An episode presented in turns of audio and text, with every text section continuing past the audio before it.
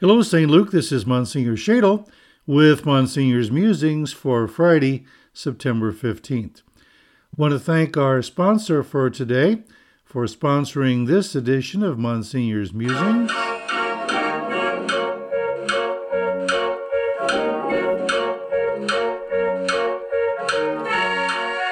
Our sponsor today is Fall Fest, the Megan Kelly Leone Fall Fest. We thank Megan Kelly Leone for being the presenting sponsor for Fall Fest. Now, we begin this evening at 5 o'clock in the gym with Bingo. Bingo is presented by the 8th grade and will help fund their annual trip to Washington, D.C. After Bingo, about 8 o'clock or so, we'll go outside to the stage presented by the O'Brien Automotive family and uh, have some music with a, a fine, fine band. So, hope you'll join us tonight for the bingo. And then uh, again, Fall Fest tomorrow, presented by Megan Kelly Leone, is Family Fun Day. The usual um, attractions for the children. We have a sports bar, we have all kinds of food and music, and a chance to uh, enjoy one another's company. That'll begin Saturday afternoon at 3 o'clock. So please join us for Fall Fest. And again, I want to thank Megan Kelly Leone for sponsoring Fall Fest this year, being our major sponsor. So don't forget, bingo begins in the gym tonight at 5, and then uh, tomorrow the Family Fun Day begins at 3. Hope to see you there. This is Fall Fest weekend. Now, switch, uh, switching gears entirely, uh, this is a special feast day today. This is the feast of the Seven Sorrows of Mary, celebrated each year on September 15th, the day after the Feast of the Exaltation of the Holy Cross, which is September 14th. So today is the feast of Our Lady of Sorrows.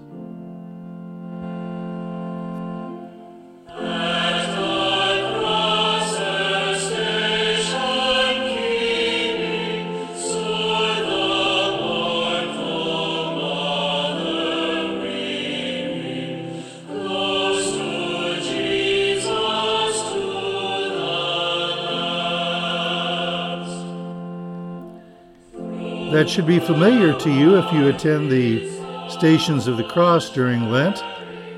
At the cross her station keeping. In Latin, it's called Stabat Mater.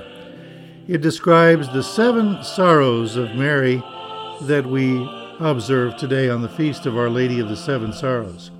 What are those seven sorrows? Well, if you ever go in the Magnificat Daily Mass Chapel, you'll see them there along the wall. The first sorrow is the prophecy of Simeon. Remember, Mary and Joseph take the child Jesus to the temple to present him to the Lord.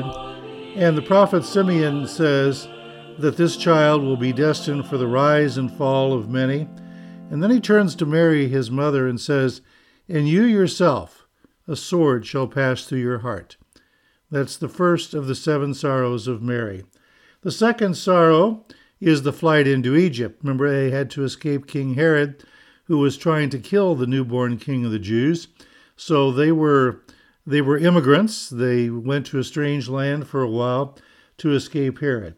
So that's the second sorrow, the flight into Egypt.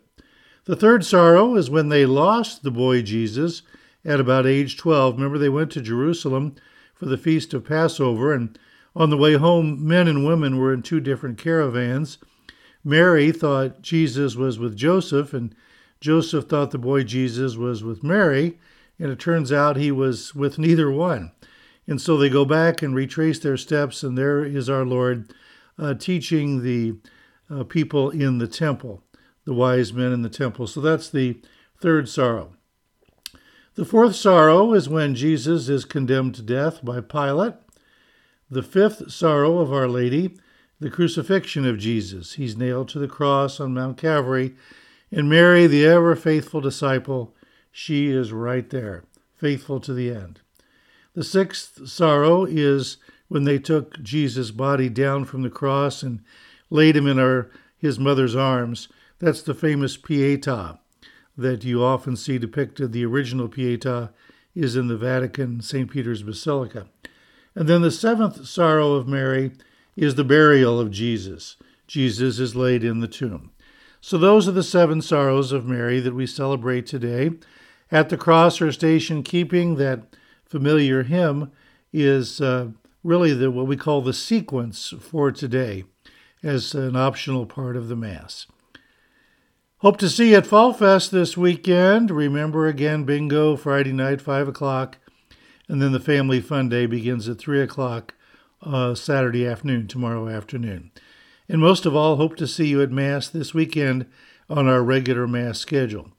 In the meantime, let's continue to trust in the providence which so far has never failed us. May Almighty God bless you all, the Father, the Son, and the Holy Spirit. Amen.